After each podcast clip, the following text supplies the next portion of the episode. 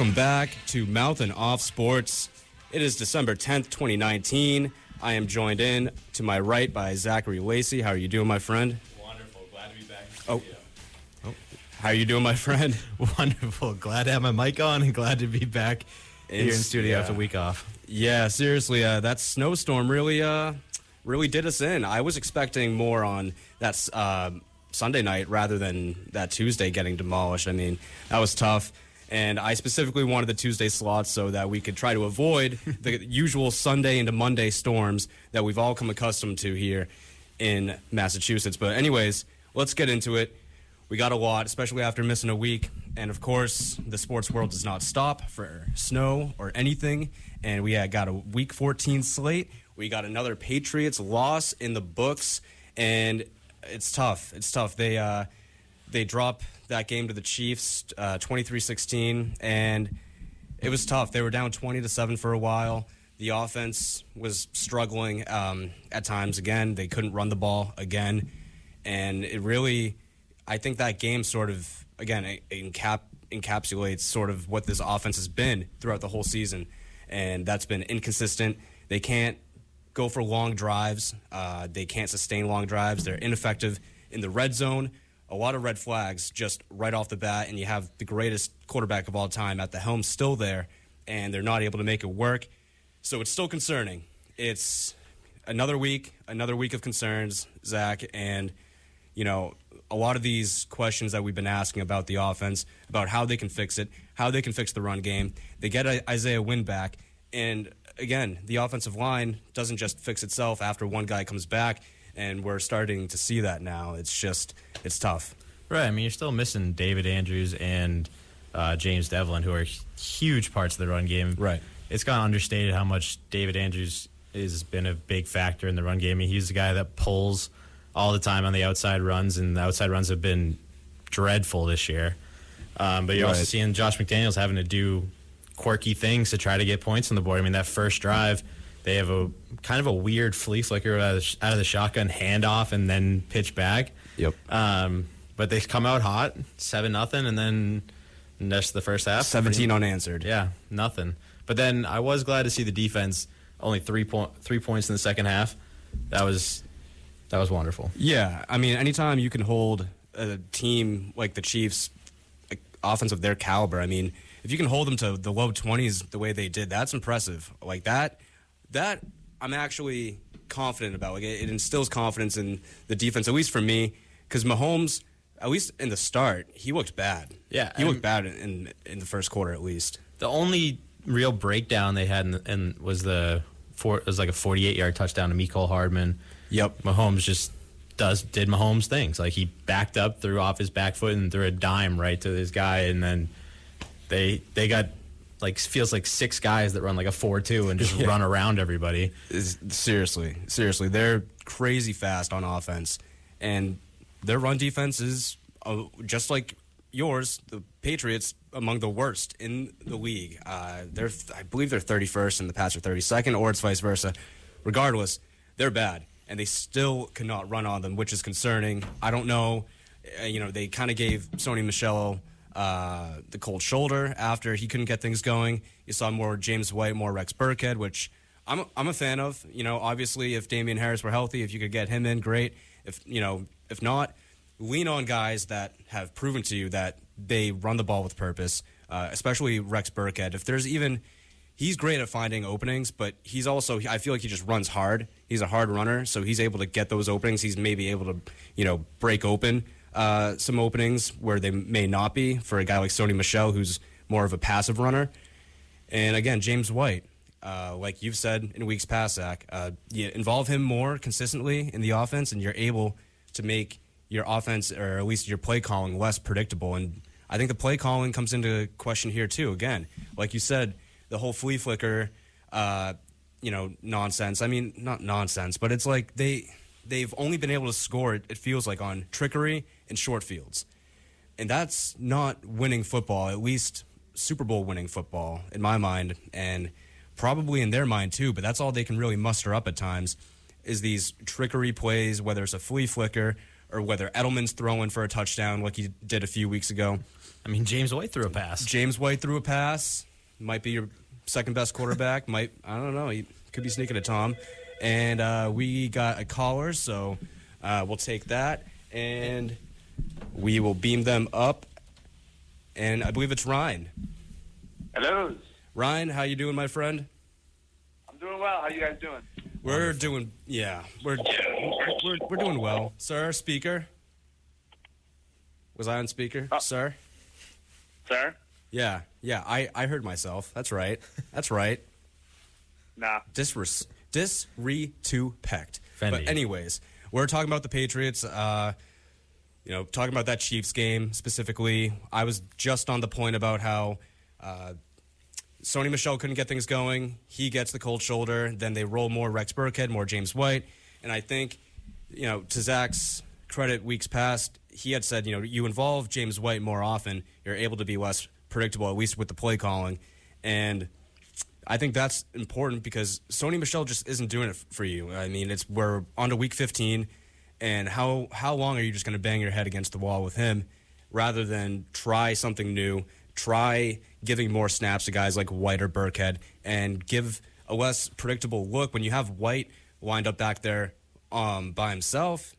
You don't really know if it's going to be play action, run, or a pass because he can be involved in any of those spots. So I think that's something that they might just look to do more going forward and be like, "Hey, Sony, like, look, it's the playoffs now. Like, we gotta, we gotta go, and you're not going." So I don't know if that's sort of just like the flip side of what they did last year, and they try to do that. I don't know, but yeah, it hasn't been good, been good. Ryan, they can only score on short fields and trickery. So yeah, Yeah, and not great. The Chiefs, uh, but that's probably why you're seeing more Rex Burkhead because he at least is capable as a pass catcher. He can run between the tackles as well. Uh, but that's why you're seeing. We should see less of Sony and more of Rex Burkhead going forward, uh, and hopefully, like Zach, I assume alluded to more more James White because that keeps things uh, keeps things open and keeps the, the defense guessing. But and we need all the help we can get in key terms of keeping defenses guessing because we we can't even put up points against mediocre defenses. So it, it's tough, tough sledding for the Patriots offense right now. Yeah, just from the eye test, it's, I mean, James White just looks more explosive. He looks just better running the ball, like picking holes and just going for it. And my, I know that's what Rex Burkhead does too, uh, but he, I don't know, he's not. I don't feel like he's as explosive as uh, James White.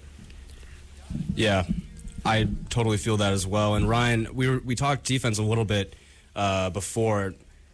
Does that game does that game inspire confidence for you for the defense? To, in some respects, it, it it could, right? I mean, you held them Okay, to so the low it- twenties. It really, it really depends on which half you watched. Uh, if if you focus on the first half, then you say, "Oh God, this, they they can't stop any good offenses."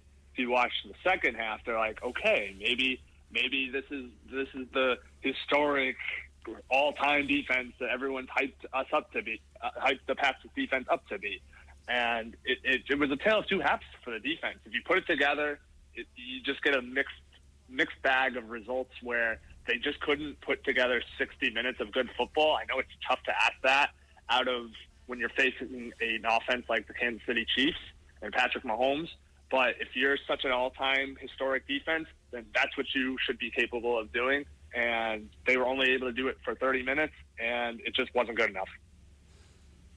Yeah, I mean they the first half.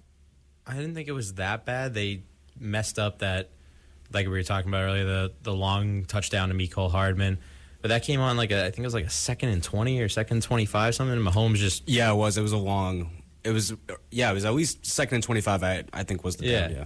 and he just fades back and throws one up. Um, I mean, after Jonathan Jones got so hyped up about or by uh, Pro Football Focus, Yeah, yeah, yeah. dude's kind of been struggling recently. I mean, other than that play, I didn't really think the defense was bad. Um, Brady couldn't move the ball, so they kept having to go back on the field. But yeah, I mean, that's what Belichick does: second half adjustments, uh, locker room stuff at the halftime, and shut them down to three points in a, a half of football is pretty incredible. Yeah, and it's just so rare to what happened on Sunday. The Patriots lost uh, at home, and especially against the AFC with Edelman and Brady both on the field against the AFC. They were something like 41 and 0 in their last 40 uh, plus, and they're just ridiculous at home. I mean, so it's it's rare to see, but Kansas City was bound to get one um, on the Pats, and I think the officiating, yes, it was terrible. The Patriots still overcame it, which is crazy to me because yeah, the offense did not look good. It looked very inconsistent. The play calling was kind of suspect, and the running game was not there at all. But they still almost overcame, or at least pushed the game into overtime after just these ridiculous, ridiculous um, calls, especially the infamous N'Keal Harry on the three yard line, plants his foot. He's able to extend, reach out for the pylon. Beautiful play. Beautiful play. And he's not going to get much credit for it now because it didn't end up counting because the officials, guy right there, don't even know his name. You shouldn't even know his name, but he's right there, points. He's supposed to see that. He's supposed to see that there's still some grass there. Like, how do you call a guy out right there? And I know the Pats didn't have any challenges left to their dismay, but at the same time, like, almost, you know, the, these other sports like the NBA, whatever, they will review almost anything that's close. And it's like, why can't you just go to the booth for that? Uh, I mean, you have automatic review on scoring plays and turnovers.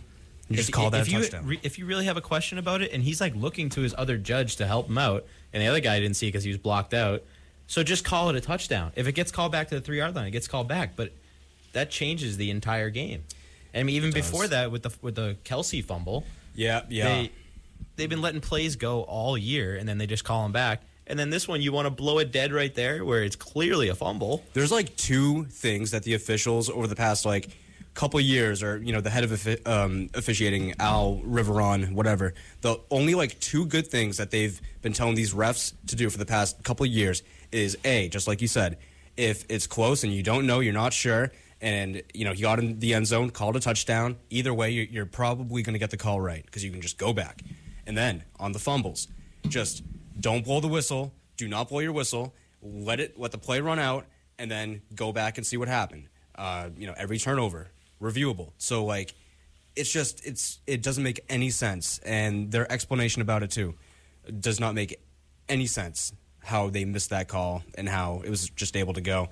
Anyways, they they still almost overcame it. They were if the ball that Brady threw to uh, Edelman on the final play of that Patriots drive that almost ended, oh my, that drive was amazing. And uh, the Brady rush on fourth and sixth was was, awesome. unreal.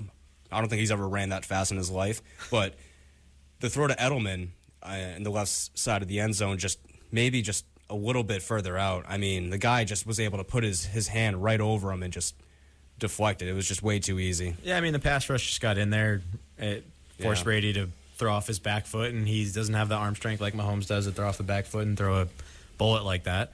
So he lobbed up a little bit, and Edelman tried to basket catch it, and the guy made a good play. He I did. mean, yeah. the line is going to get beat, and we know that. Right. But he shouldn't have shouldn't have had to be in that position. Should have been Nick Folk kicking a 29 yarder to send you into overtime.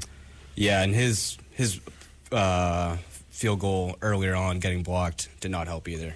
Nah, I mean they just had a bull rush and just went right between Newhouse and um, Marcus Cannon. I think. Also on that punt, uh, I believe that set up for not the last drive, but it was when there was like seven ish minutes left. It was the Patriots' second to last drive, I believe, and they didn't put anybody back to return the punt. They just had a bull rush trying to block another punt, which you know they've been great at. That special teams unit, that punt block unit, has been fabulous. But in that spot, you know that you're pro, you know the, the odds are stacked against you in terms of getting that block off in the first place. So you need somebody there in case of a, a great punt, which it was a pretty good punt. It got to like at least the 19, the 20, I think, and you surrendered way too many yards in that instance uh, for not having a guy back to return that. So I just think that comes down to they don't believe in the offense, and they're like, we Yeah. need to block this and have a very short field. Bill's like, yeah, give, give me that short field. Yeah, Bill's like, I if I lose 10, 15 yards, so what? I, we got to block this punt. yeah, I guess that's fair. I guess that's fair. So can I can I ask you guys a question? Please. yeah. Do you do you think, despite the officiating, like if it weren't for the officiating, should the Pats have won that game? Uh, Like if you mean they like got those calls right. Sure. Yeah. Um, I mean, then you go into overtime, you flip a coin. Yeah, I think it's just a, at that point it's a toss up. I think if the officials made those calls right, that game went pretty much how it should have. It should have went to overtime, and then I yeah, agree. you know, I don't. Yeah, I, I just yeah. I just don't want people to get it misconstrued. Like the officials absolutely screwed us in this game, and it ended up costing us in a way. But it didn't entire like to say that the Patriots should have won the game. In my eyes, is definitely uh, an overstatement. It's a bit of a reach. It It is. just cost them the chance to play overtime, and Yep. it sucks because you don't know what would have happened in overtime. But to say that they should have won the game, I definitely feel is an overstatement. Oh no, you're absolutely right on that one. Uh, I mean, they still had four plays from inside the ten yard line to get a touchdown and tie the game at the end. So it's not like they didn't have chances. It's just Yep. that they had to go for it on fourth down instead of being able to kick a field goal to tie the game. yeah, Is just tough. that red zone um, inefficiency it bit them in the very end. Yeah. It bit them, and it's going to bite them continuously if this if they just continue this trend uh, with the way the offense is going. And that Bills game looks a lot tougher now that they seem like they're a legit team in two weeks. And yeah, you got a you got a cream puff game this week against the Bengals, but that Bills game is not going to be a layup, even though it is home. It's not. It's not going to be a layup. They've given the Ravens a solid test. They're right now they're a they wild played the Ravens team. better than us. Yeah, a lot better.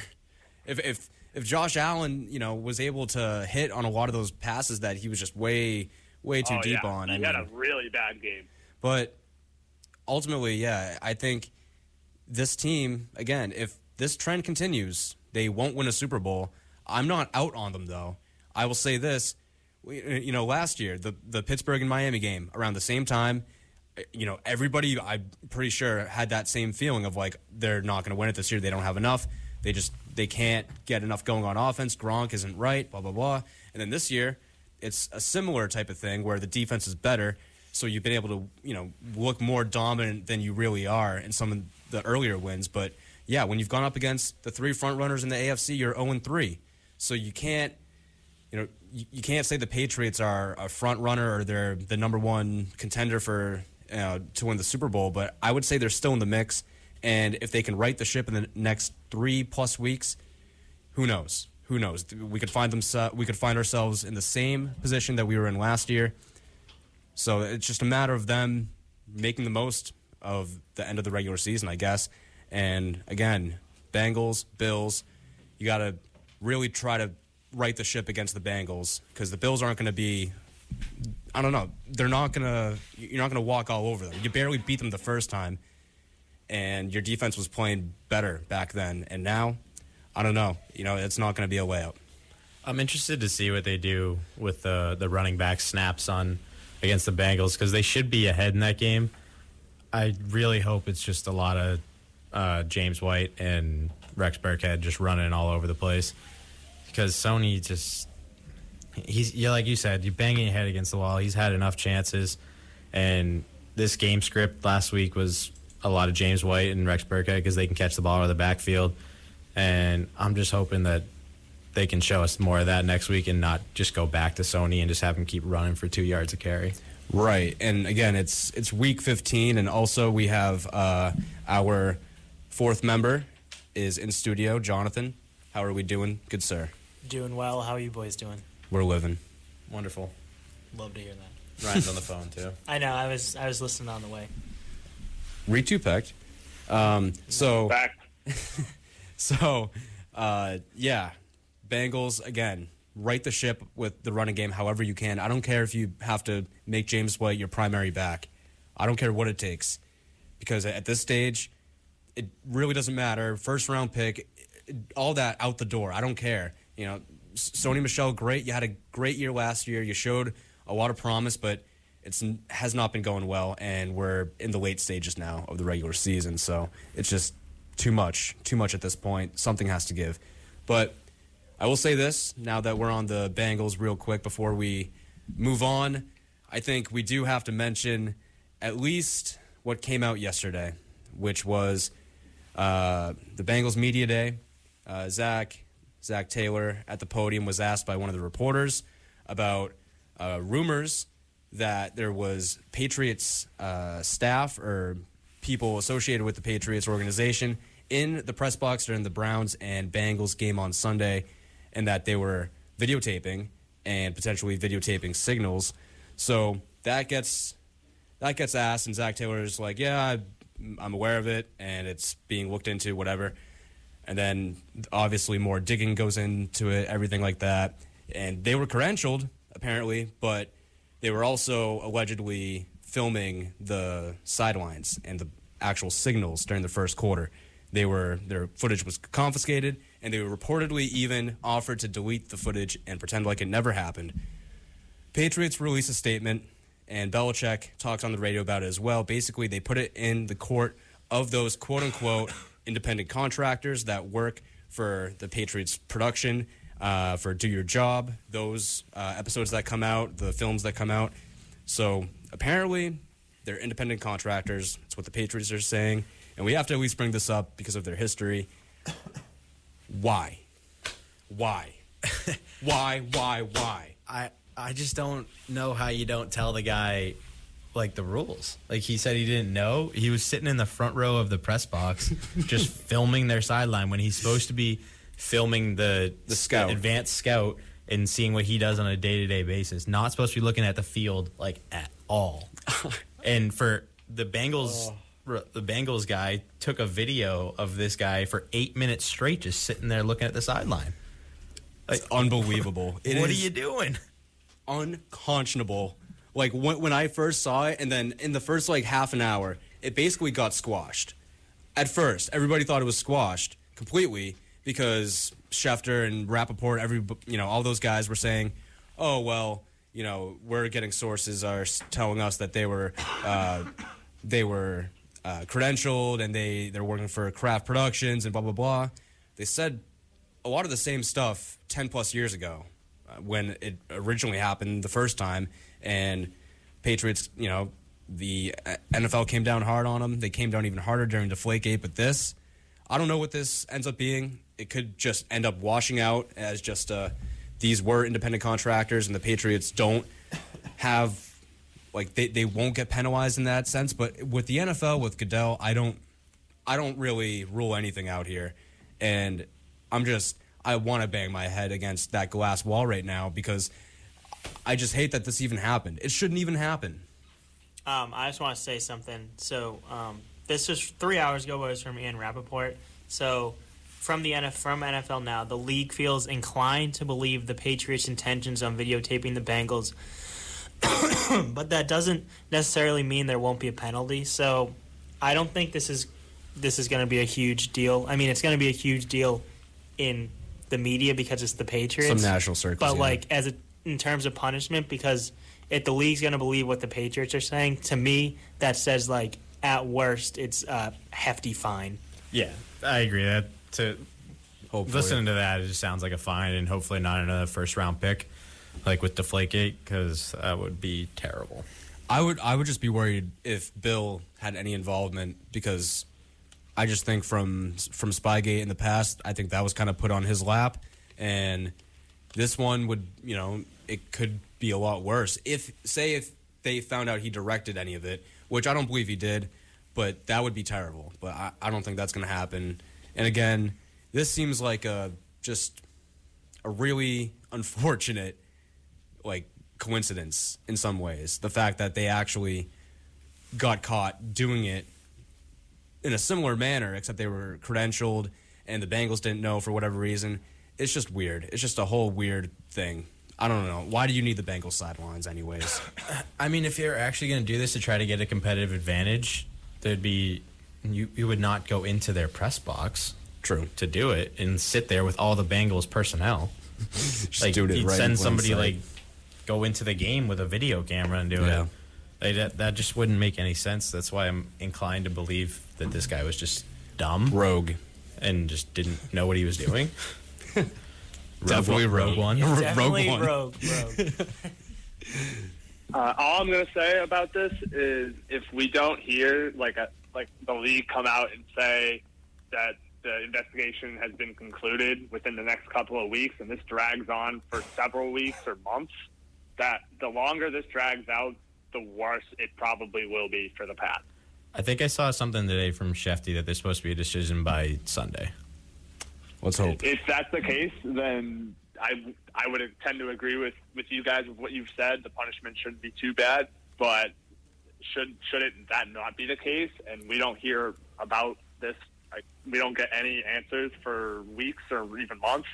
Uh, that that that that raises a giant red flag for me because that means they're looking into it big time, and they're they're they're really just trying to see what they can hammer the Pats on. That makes sense. Yeah, I would definitely be worried because that whole Bra- everything with Brady and Deflategate, that seemed like every single uh, shoot a drop in that case felt like an eternity to take. And yeah, I think you're right, Ryan. I think, yeah, if this comes out Sunday, nothing more than hefty fine, maybe even not that hefty, but just like a hey, like this this can't happen. Like you know, this just can't happen. There has to be some sort of punishment, not anything crazy. But yeah, yeah, I just think right now to close out on the Pats and the team, they're ten and three, and it's just tough to have that much confidence in them because they're zero and three against AFC front runners against good teams. The Bills are probably the best team they've beaten, and far. like yeah, yeah, and then besides that, they just really haven't been challenged uh, all that much besides those losses. So it's tough. You really haven't had a middle ground with this team um, between their wins and their losses. So I, again, I'm not out. I'm not out. But if they don't get better, they're not going to win. At least on the offense. The defense, I think they'll. I have way more confidence. I think they'll be fine on D. But o- offensively, oh boy. Yeah, I mean, if you can't do it against the Chiefs, who can you really do it against? Mm-hmm, exactly. Like, especially for the teams that are going to be in the playoffs. They should be able to do it against the Bengals this week, who are banged up beyond belief. Mm-hmm. But in the playoffs, are there going to be any wor- defenses worse than the Chiefs? I mean, probably not. No. Probably not. Especially if you if they go against even like a Bills team in the playoffs, it's still gonna it's not a tomato can. Because again, yeah, they're the Bills. Their offense isn't great, but they are not a tomato can. So I don't think anybody that you're gonna go up against in the postseason this year is a tomato can. They're not. They're not. They're all pretty good, if not better than you. The Steelers might be a tomato can if they get there. Steelers Duck. have a good defense. Uh, the duck though, I, yeah, Duck Hodges. I don't think they're that good though. no, their their offense is not good. They may be a tomato can, but I don't think the Pats will come across. No, they them. most likely won't play them. so, which is unfortunate. But again, if they're gonna get to the Super Bowl this year, it's gonna be a battle. They're gonna have to fight and claw yeah. in the playoffs. Gonna have to beat Ryan Tannehill. They're gonna have to It's most true. likely go on the road. The road to the AFC definitely looks like it's going through Baltimore right now. The Ravens got a game up and the tiebreaker on the Patriots, so it's really like a two game advantage. Yeah. And I mean, the only chance is if Lamar doesn't play on Thursday and the Sam Darnold shows up. Why is that? Is he questionable? Yeah. Oh, didn't know. That. out of practice yesterday, limited today. RG three Yeah, RG3. cooking. Might have to throw him on my fancy looks. Uh, I mean, we saw Ty God throw a touchdown last weekend. Tyrod Taylor back. I don't. I don't want to talk about that game. What, Philip Rivers throwing like three touchdowns, Chargers putting up 45 points. Shut up, my guy Austin Ekeler though in that game. Austin Echo You know over saying, 200 Ryan? all purpose yards, right, Ryan? Oh yeah, we, we love Austin Ekeler for 200 scrimmage yards. Yo, how about the Texans though? Oh, Drew Lock is a god. This this is more of a reflection, I believe, of Bill O'Brien. Yes. I said it on Sunday. I said this was the classic example of some team getting so hyped up that they beat the Patriots in the regular season that they forgot they were playing this week. It's almost like they spent all week reliving like game film from the Patriots game until like Friday and they were like, "Oh, oh yeah, we're playing the Broncos. Maybe we should watch like you know, some film with them, but they're bad, so we'll just beat them no matter what because we just beat the Patriots. And then they're down 38 to 3. And the Niners. The Niners are legit. And if you didn't think they were up until now, I don't know why you wouldn't. Where's the Jimmy G hate now, Ryan and Jonathan? They- Where is it? It's it's still Where good. is it? No, They're still frauds. Oh my they are, they're not Dude, frauds. they're still going to be playing in the wild card game. No, they're not. They're number one right now. They're going to lose to Seattle. Seattle owns the tiebreaker. They're not going to lose to Seattle. They're losing. They have to go to Seattle week 17. They're losing that game. That's fine. And they're going to the wild card. trash. I don't care. All I'm saying is Jimmy G is legit, and it's pretty much confirmed now. It is like I know he makes some questionable. no, Jimmy G's not legit yet. Kyle Shanahan is legit. but I I see, agree with both of you. I yeah, I would say you're right too. But it's not like Jimmy G is just you know he's a complete product of that um, system. I mean, yeah, he worked well here. Was he a product of of our system too?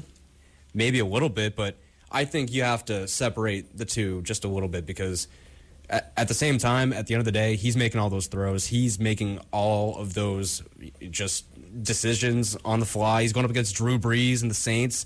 They have an absolute shootout, basically the Chiefs and Rams from last year, part two. And yeah, that was that was an amazing game. That was like quintessential high scoring football, and it was it was That was not awesome. an amazing game for those who started a defense involved in that game. yeah. That's tough, right? How many points did your defense get, Ryan? Well, I'll talk about it later. More than mine. I was just going to say, at least it's not minus Yeah. eight. Brutal. But uh, from the 49ers, you know, Raheem Mostert, that dude looks legit uh, running Yeah. back, and he's just, he's so fast, and he's pretty good. I mean, and Rip Tevin Coleman, that dude is done. They have three capable running backs. It's just, it's just finding which one has the hot hand in any given week. And right now, that is Mo, Mostert. Yeah, and I- I, mean, they're just they're doing what the Patriots needed. With they have two impactful players, one rookie wide receiver Dam- Deebo Samuel, and two trade deadline acquisition Emmanuel Sanders. Both of them have been cooking the last couple weeks. Sanders went off. Samuel's has been going off, and yet you're looking at the Patriots. They invested in a rookie wide receiver, N'Keal Harry, plays two snaps, gets hurt on the one snap he plays, and uh, Mohamed Sanu, one target, second Yeah. round pick. Emmanuel Sanders traded on the same day. What did, what did he have? Six for like Seven for 140, and he threw a touchdown And too. he threw one. Yeah. Yeah, playmaking ability is clearly there with Sanders and Sanu. Whether it's health, I don't know, but I don't want him out there until he's right. No thanks. But yeah, they made the wrong call with that trade for sure. I mean, only James White and Edelman with more than five targets. I mean, that's, you got to spread the ball around a little more. Is there a reason though? Maybe he, I'm, I'm thinking it's because he can't get open to save his life. I I don't know. I mean, they got to play be playing some zones where he can just sit down in the middle of the field like he normally does and get open. I, I, I mean, the first week he he was with the Pats, he had like 14, or it was like the second week, Yeah, he had he like was 14 good. catches. and then I think he got he got hurt though, returning that punt, yeah, and uh, so whoever was the call to uh, send him back there, good. he's still returning punts yeah. this week, and Yeah, he, good but he call. just fair Good call he fair caught like all of them. and they didn't even send a guy back there for a few. of them. yeah, yeah, we touched on that too. Just going all out for the block on Yeah. that play. yeah. That that play really bit them, really bad. It did. I was mean, saying to him, I think that yeah. that play was just indicative of Bill and just not being um, no trust, no in the trust in the offense. Because he's just like we have to block this punt or else we're not going to score. Like the 10, Yeah. 15 yards that it, that it rolls out, whatever, is not going to make a difference. We're Yeah, and it's too bad because I was listening on the radio yesterday. So that punt landed at the 42 yard line. So if you just fair caught it on the Kansas City's 42 yard line, but then they gained 30 yards on that. So they got to midfield because they ended up getting the ball at Kansas City's like 20. But if they had started on the 42, if they just fair caught it, they would have gotten to like their their own 28, I believe it was, and so that would have put them, you know, in hypothetical field goal range. Don't know if they would have gone for it or not, but they at least it wouldn't have been you have to punt right now like it ended up being. That's. Uh, I don't really like that because the play calling is going to be much different if you start at the 50 versus the 20. I mean, and you're not going to be able to call the same plays, and it's just a totally different game then. I guess, but I, don't- I There's no, really- there's no guarantee that they still gain 28 yards or whatever. there's no guarantee, but I'm just saying it would have been a much easier. It would have been much easier to score from the 50 than it is from the 20. That I agree, but then it was much easier when they blocked the pu- they did well, yeah, that that's punt. the easiest. right. But I'm just saying, you, in my eyes, you know, they already had blocked one, so you know Kansas City should be adjusting and picking up the the blockers, coming up the the seams and stuff like that. So I don't think it was. The, I just don't think it was the right call to go for the block. All right. It's fair. It's very fair. Um, yeah, do we want to segue into our segments? Or we got more NFL. We want to go. Do we want to touch on the slate for this coming week? Yeah. Sure. Uh, Yeah, so we can. I mean, if there's any like notable games that are like actually impactful, because if not, then you know we can just slide right into Mortal Locks. R.I.P. Uh, me. Um, in that. yeah, I got another one wrong too. So I, I, I have a big game this week. It's uh, the Patriots at Bengals because if they lose, if the Patriots lose another game, they may not even get a bye. Oh God. that's uh yeah. Huge game. They don't have the tiebreaker with Kansas City, so No. or Houston. Or Houston. Every game they don't have a is tiebreaker with anyone. for the Patriots.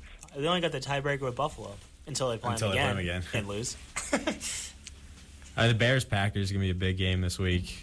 Texans and Titans is pretty big for that division. Oh yeah, Wh- whoever wins that could Yeah. win, ultimately win the division. They have to play each other two out of three times last. Oh, three that's weeks. right. That's right.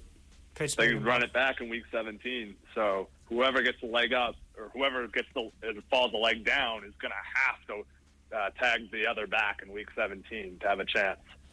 Yeah, Steelers and Bills, another one in the AFC that's got a lot of uh, playoff implications. I think the Bills will probably clean up in that, not by, not by like a lot, but Yeah, you, I- ta- you taking the Bills? not as a mortal lock. But I, I like the Bills against the Steelers. Yeah, Buffalo on Sunday night for the first time since like 2006. Stop stealing all my talking points. Bills hard Mafia is so back. Stealing all my talking points. That sucks. Yeah, Bills Mafia is going to be flowing that that night. If you got a, a nighttime start, Well, it's in Jeez. Pittsburgh, Dan. well, still, I mean, there's still going to be, you know, Right. you know. It's They'll, not they'll that- travel. Don't make Yeah, the track. they'll Yeah, travel. It's not that far. It's not that far. Come on, Bills Mafia, you sleep. It's probably like like less than two hours. Yeah, you're right. Yeah, it's like four. Okay. Oh yeah, you want to bet? Splitting hairs. Look it up right now. All right. But yeah, there's not. There's honestly not even like a ton of great matchups this week. Just eyeballing the slate, I think it's not. It's not really filled with a lot of uh, good matchups. But Yeah, car is uh, three hours and fifteen minutes. Oh, it's closer You gotta to me. split- So we said two.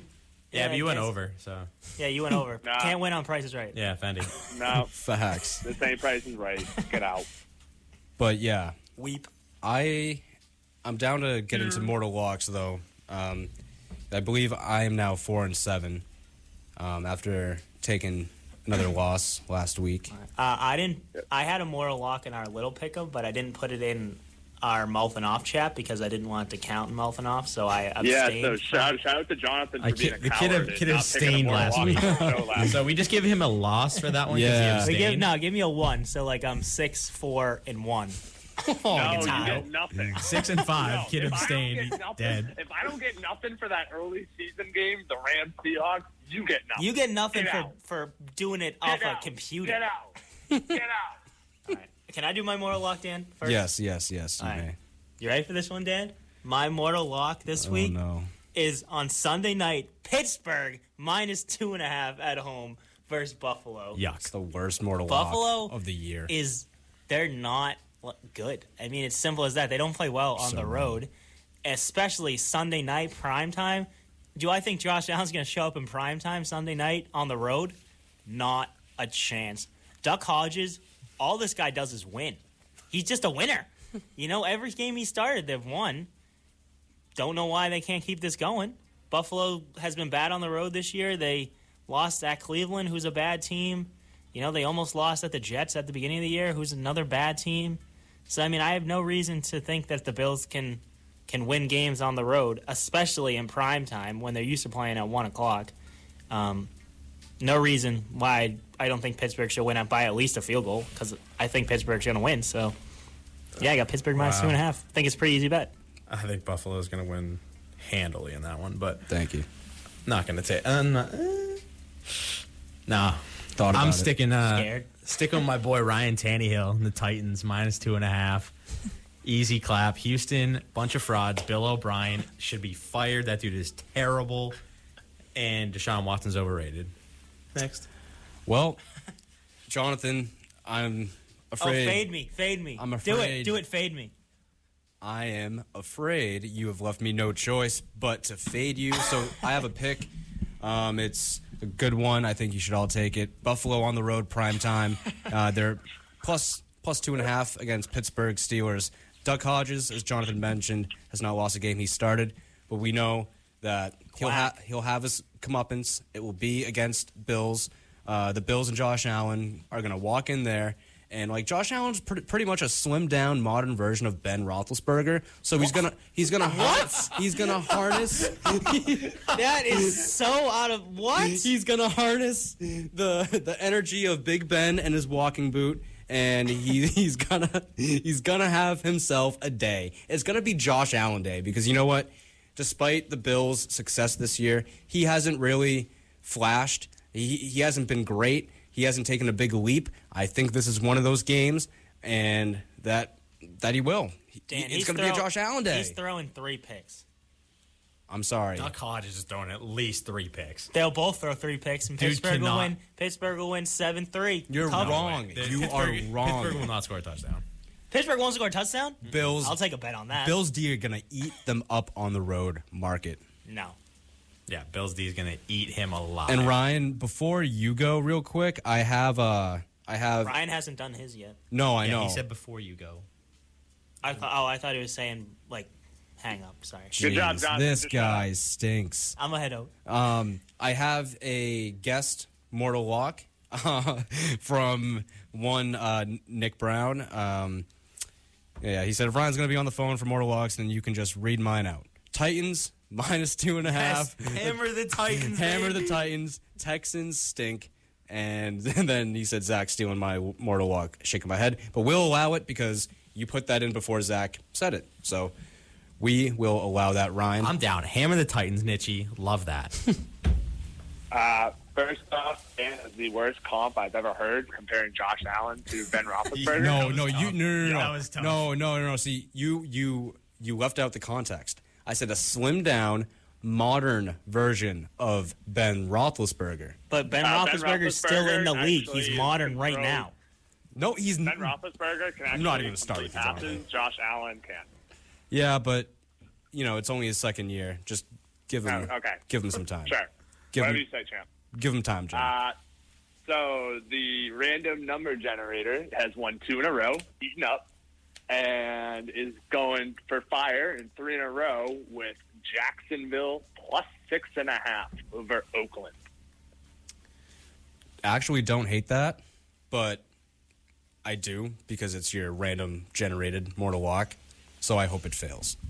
Fendi, let's go Oakland. So those are our mortal locks of the week. Um, I know mine's probably not going to hit, but all I do know is I will take my comp Ryan and I'll shove it. Um, All right, the only thing face. I'll say about your comp is that they both just huck the ball up, and yeah. yeah, that's about it. Josh Allen needs more talent around him. And they're both out of small schools Miami, Ohio, and Wyoming. I'm telling you, sleep, you Yeah. sleep. That's about it. keep sleeping. So we can move on to fantasy love and hate. Um, one of my favorite segments. I think uh, it's up there with Mortal Locks. But anyways, Jonathan, do you want to start again, or do you need do you need a sec? Uh, I got to love. You got to love. Yeah, we'll start with love. All right, Zach mentioned him a little bit, but I love me some Drew Lock versus Kansas City this week. That kid looks like he's legit. Um, Oh boy, looks like John Elway may have go. finally found his quarterback.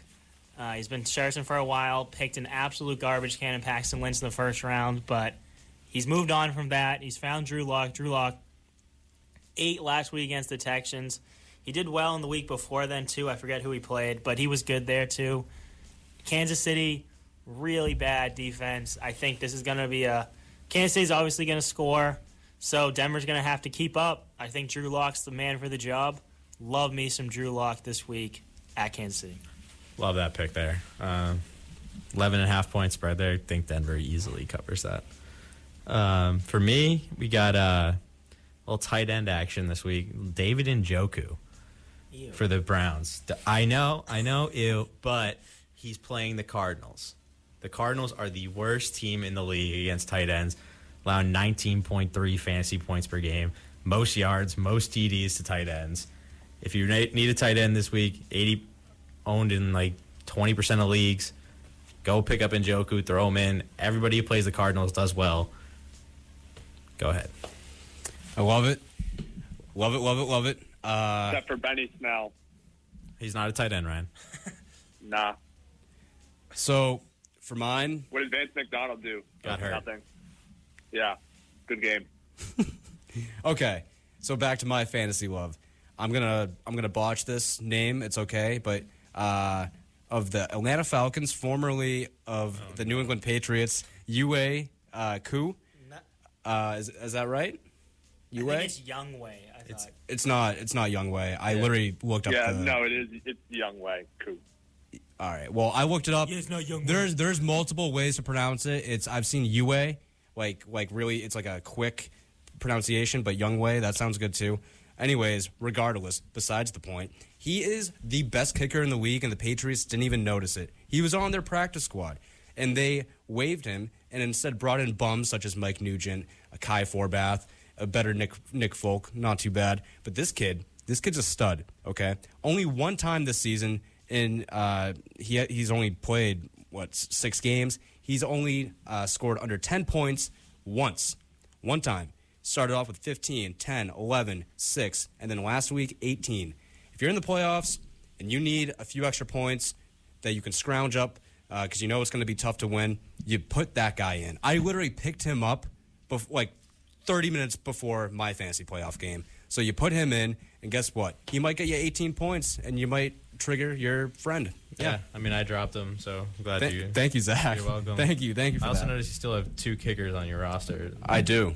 That's Did you a power select- move. or- did you- It say? is. It is. I, I don't want anyone else to have Joey Slye just because he's kind of a beast. Oh. So, Except when he plays New Orleans. Go ahead, Ray. okay. All right, so my fantasy love this week is kind of a twofer. Uh, first off, I'm going to start with Tyler Higbee. He's had seven catches for over 100 yards in each of his past two games with Gerald Everett out of the lineup. Uh, this week he's facing a Dallas team that ranks in the bottom 10 against tight ends in fantasy. So if Gerald Everett sits out again, uh, Higbee is, an, uh, in my opinion, a must start for the Rams uh, or and fantasy players. Uh, if but if Gerald Everett does suit up, I probably would avoid him, and I'd look for someone else like Noah Fant, who, like Higbee, is coming off a big game. He has a good matchup, and is also rostered in under 30% of ESPN leagues. Is he Hawks. So healthy? I'd go Tyler Higbee or Noah Fant. Is is Fant healthy? You get carted Uh, off. he looks questionable. Yeah. He left the game hurt, but I don't know. Yeah, I saw him get carted We'll see off. if he I prac- think, but- but- see if he practices this week. yeah, definitely check on that. Solid. Very Hawks, solid. Hawks. You got some. You got some hate, Jonathan. So fantasy yeah, I got I got some hate. I got a player for hate. I got wide receiver Cincinnati Bengals Tyler Boyd. Hate hate hate this matchup this week. Tyler Boyd, number one wide receiver in Cincinnati, probably going to draw Gilmore. Gilmore locked down Amari Cooper, played Nuke decently well uh, a couple weeks ago. Now against Tyler Boyd. Tyler Boyd is not even close to the level of quality of Cooper or definitely not Nuke Hopkins. So I think Boyd's going to get completely locked up. I would sit Tyler Boyd if you have him. Cincinnati's not going to score many points. Tyler Boyd's not going to score many points. He's going to get clamped on by Gilmore. Really hate his matchup this week. Uh, that's a good one. For me, I hate the whole Arizona running back committee. Just all all three of them. They don't. I mean, Kenyan Drake played sixty five percent of the snaps last week, but all three of them played. All three of them saw stuff. It's just not enough to go around. And Cleveland's middle of the pack against the run. And I mean, David Johnson got lucky. He caught a caught a touchdown. I was surprised to even see that guy on the field. So I wouldn't touch any of them going forward. I don't see how you could trust them going forward in your fantasy playoffs. Yeah, so I'm going to go with the New York Football Jets organization as a whole.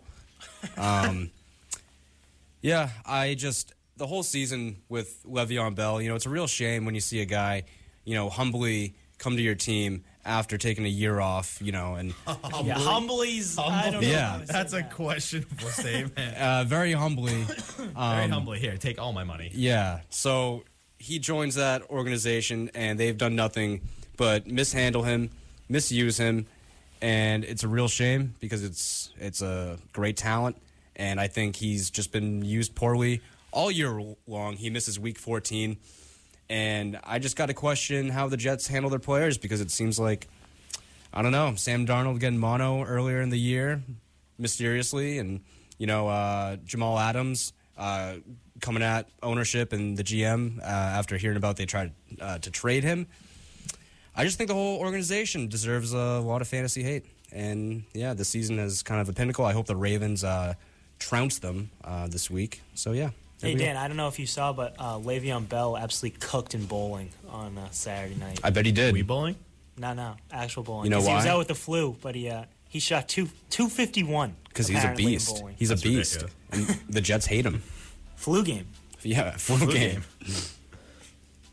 Ryan, your fantasy hate. Okay, for my fantasy hate, I need you guys to picture the Arthur fist meme while I am saying my fantasy hate. All right. Okay.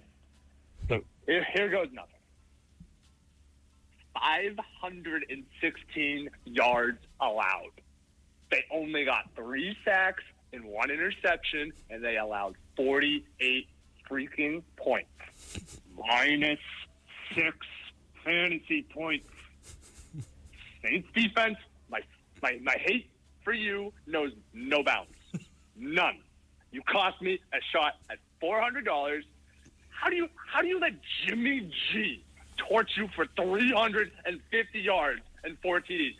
How do you let Emmanuel Sanders throw a touchdown on top of all the yards and touchdowns he got receiving?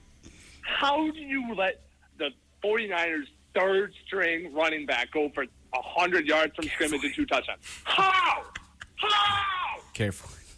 Yeah, I'll, uh, I I can do you one better on that actually. um,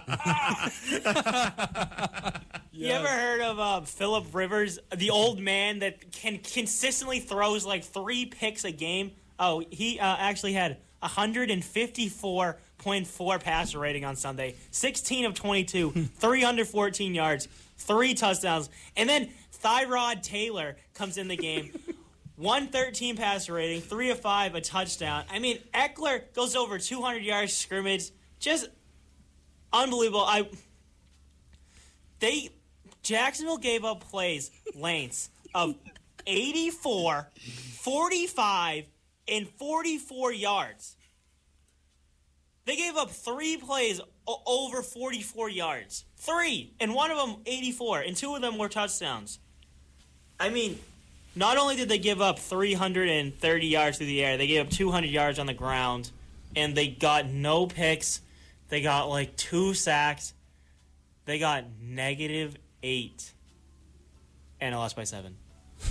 Ah, man, that's gotta hurt. The guy who you're playing against supposed to be pumped. Yeah, and then yeah, and then Alshon Jeffery. You can you can don't let the door hit you on the way out too, bro. I mean, Ryan, I could have told you not to start the Saints D. If, if you're listening, if no, you're listening no, to the no, show, no, Jimmy G no. is a god, Yo. and the 49ers are rolling. Kittle's No. back healthy. They got a running back. You should have listened to the show, bro. No! That's all you gotta do. Listen to the show, and you'd be No. cooking. No, no, no. That game should have been like 27 to like 21. Nah. That, that game has no business being 48 to 46. Ryan, the, the, the, Absolutely not. the Chargers have no business scoring 45 points at Jacksonville on a Sunday afternoon. Yeah, they do. Phil Rivers supposed to throw Yeah, six they picks. do. Wow. Very. That's what fantasy playoffs does to you. Ah!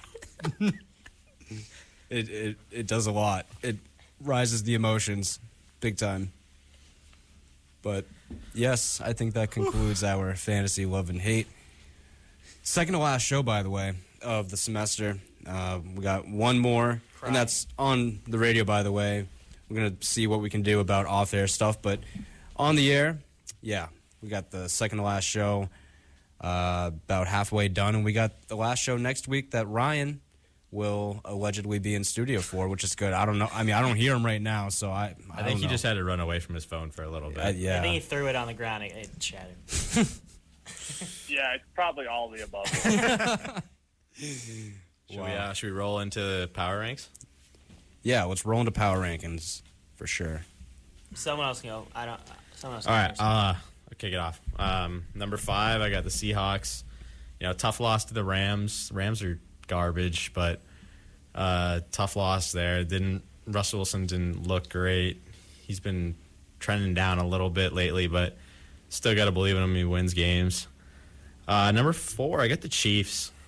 Mahomes look good, and their defense is not great, but Mahomes and Kelce and Mecole Hardman and Tyreek Hill and all these guys, and then they're going to get Damien Williams back, who's by far their best running back. Um, they're coming up. We got to watch out for the Chiefs. At three, I got the Saints. Tough loss there. I mean, you just lost to a better team. Um, gave up a lot, a lot, a lot of points.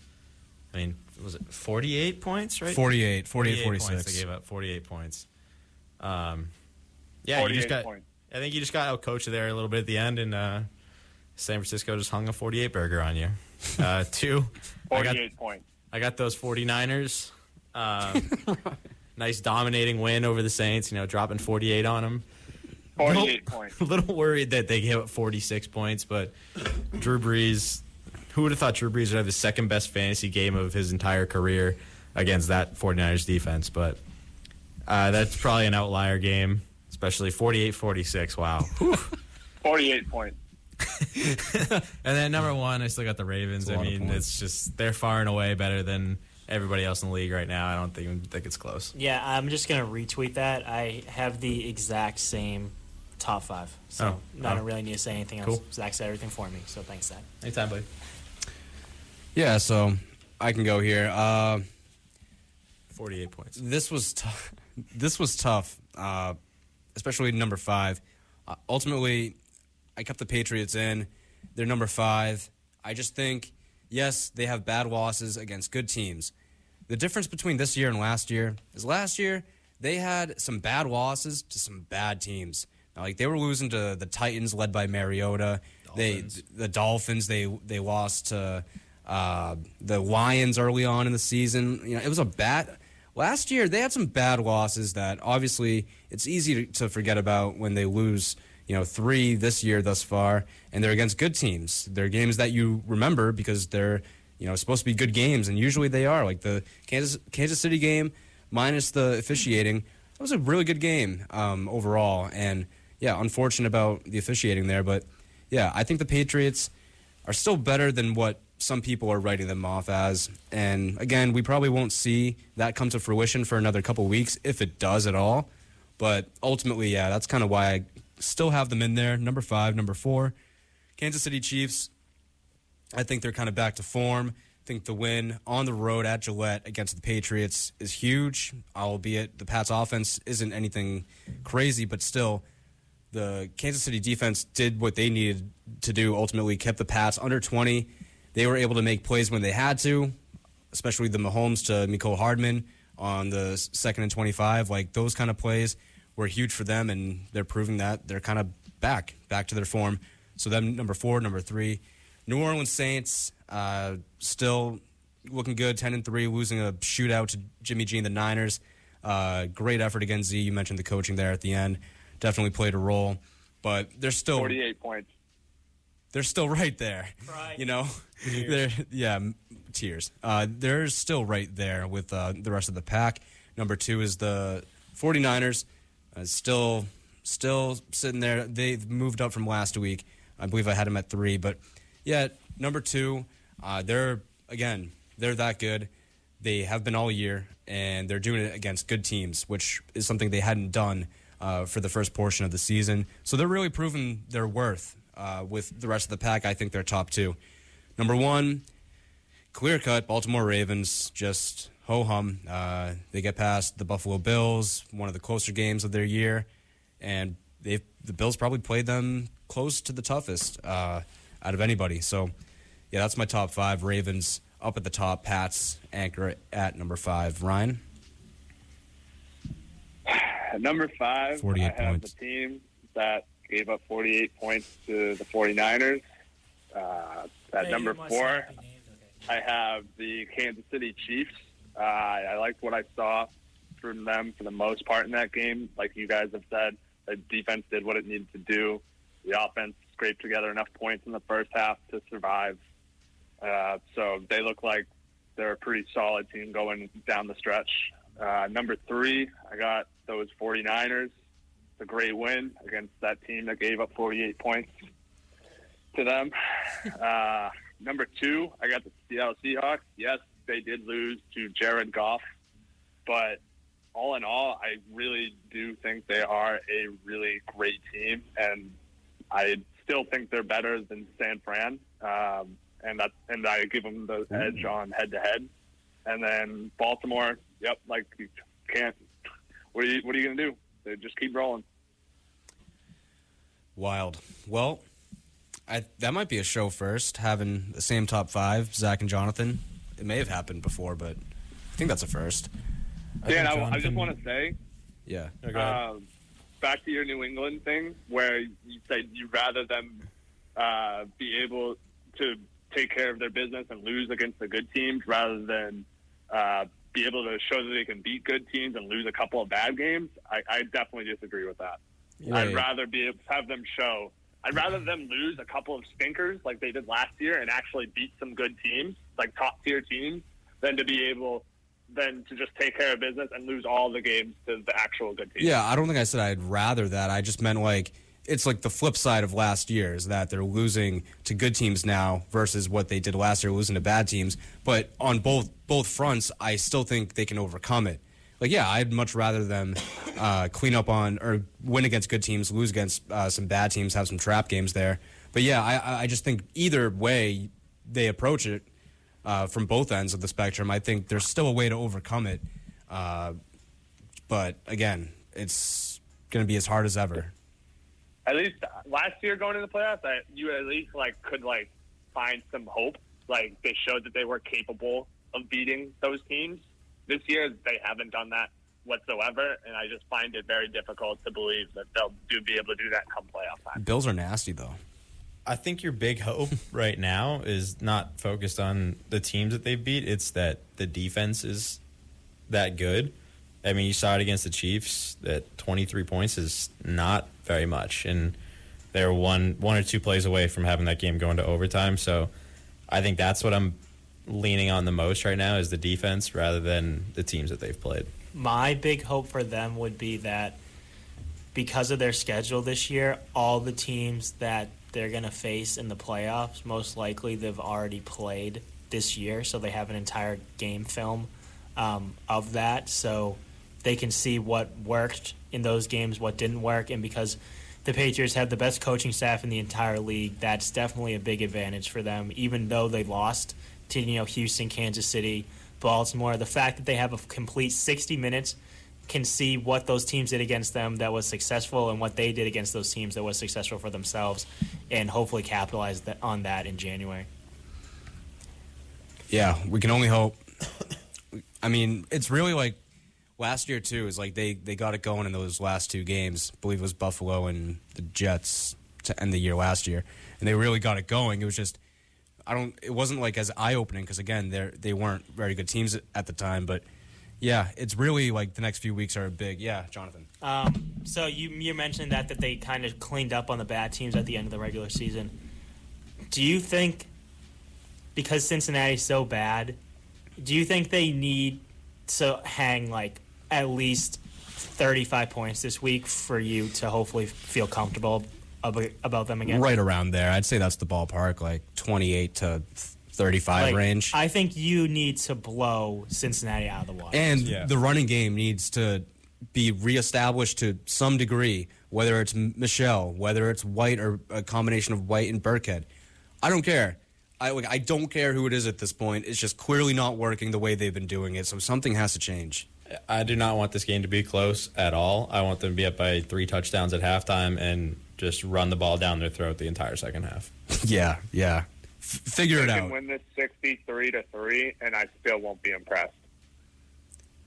Uh, I, I'm But- not impressed, but I feel a little bit better. I'm just saying that I, I need to see that. If they Yeah. win this game 17 to 13 against Cincinnati, Right. that is a awful, awful sign. the the Bills game the following week will be a much better indication of where they're at offensively going up against a competent defense at the very least.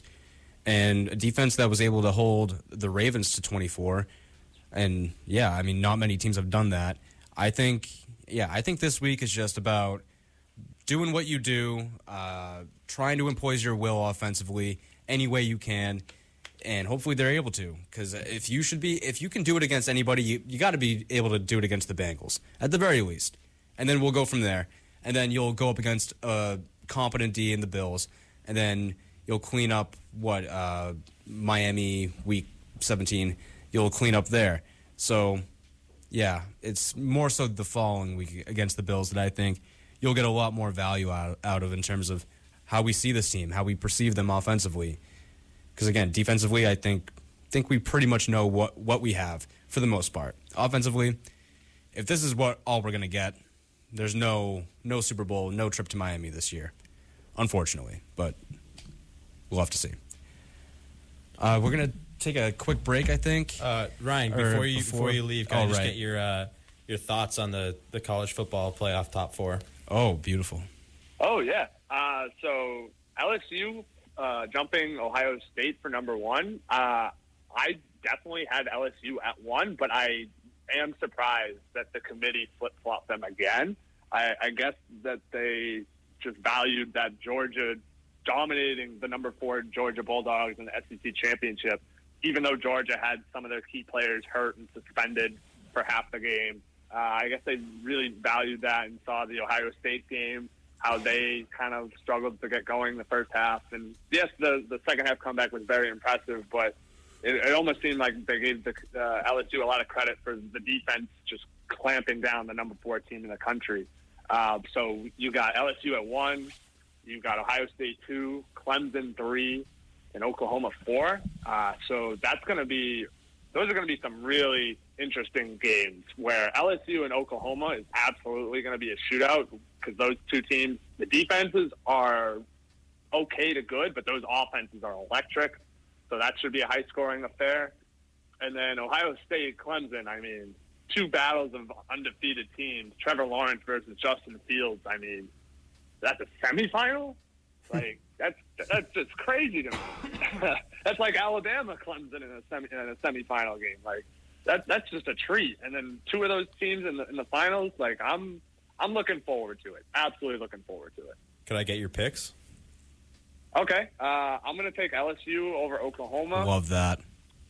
I'm gonna take I'm gonna take Clemson over Ohio State based off of playoff experience. I'm not saying the moment will be too big for Ohio State, but Clemson's been there and they've done that. And I know a lot, of, a decent amount of their players graduated or went to the pros from last year, but they still have a lot of players that have playoff experience on that team, and I think that that could be the difference maker in, the, in a close game at the end. Uh, so I, I like Clemson in that, and then so I would have LSU Clemson in a, in a, in a Tiger Bowl, and I, man, I gotta. I, I picked Clemson to go to the championship game and lose to Georgia in the preseason, uh, and so because of that, uh, I'm gonna I'm gonna pick Clemson. I'm gonna pick Clemson to, to beat LSU in the championship. I think Joe Burrow finally has one of those Sir. not so great games where the Clemson defense is just is able to contain him, and I I like Clemson to win it all. All right, Wow. Ritu peck that. Wow. And uh, you'll get my picks after the break. Oh, big big pro tease right there. We love it. We love it. Uh, there's one thing I have to say to all this uh, talk about LSU losing. Yep. Uh, go Tigers. Thank you, Coach O. Uh, so yeah, Thank you, Coach O. yeah. Everybody say thank you to Coach O. Ryan, you don't have to because Thank you, you're Coach you're a O. Tiger hater. Um, but yeah, Pick the Tigers to win. well, the wrong Tigers, the wrong ones. But anyways, we're gonna take a quick break. We'll be back with the second half of the show. You'll get Zach's uh, hot picks for the college f- football playoffs uh, right after uh, this short break. This is the Mouth and Off Show on WBIM 91.5 FM, and we will be back. The Massachusetts Aggression Reduction Center, or MARC, is hosting an event on campus April 30th from 12 to 3 p.m. in the University Park for Dare to Care. What is Dare to Care? We want you to dare your students on campus to create an inclusive community, listen without judgment, embrace individuality, and challenge your beliefs. We all come from different places, we have different beliefs, and we participate in different activities, but at the end of the day, we are all bears. So join, join us April 30th in University Park to listen to our speakers, enjoy some food and fun games, and most importantly, build a better community on campus. This PSA has been brought to you by the MARC program, Bridgewater State University, and WBIM 91.5 WBIM, Bridgewater State, hashtag Go Bears.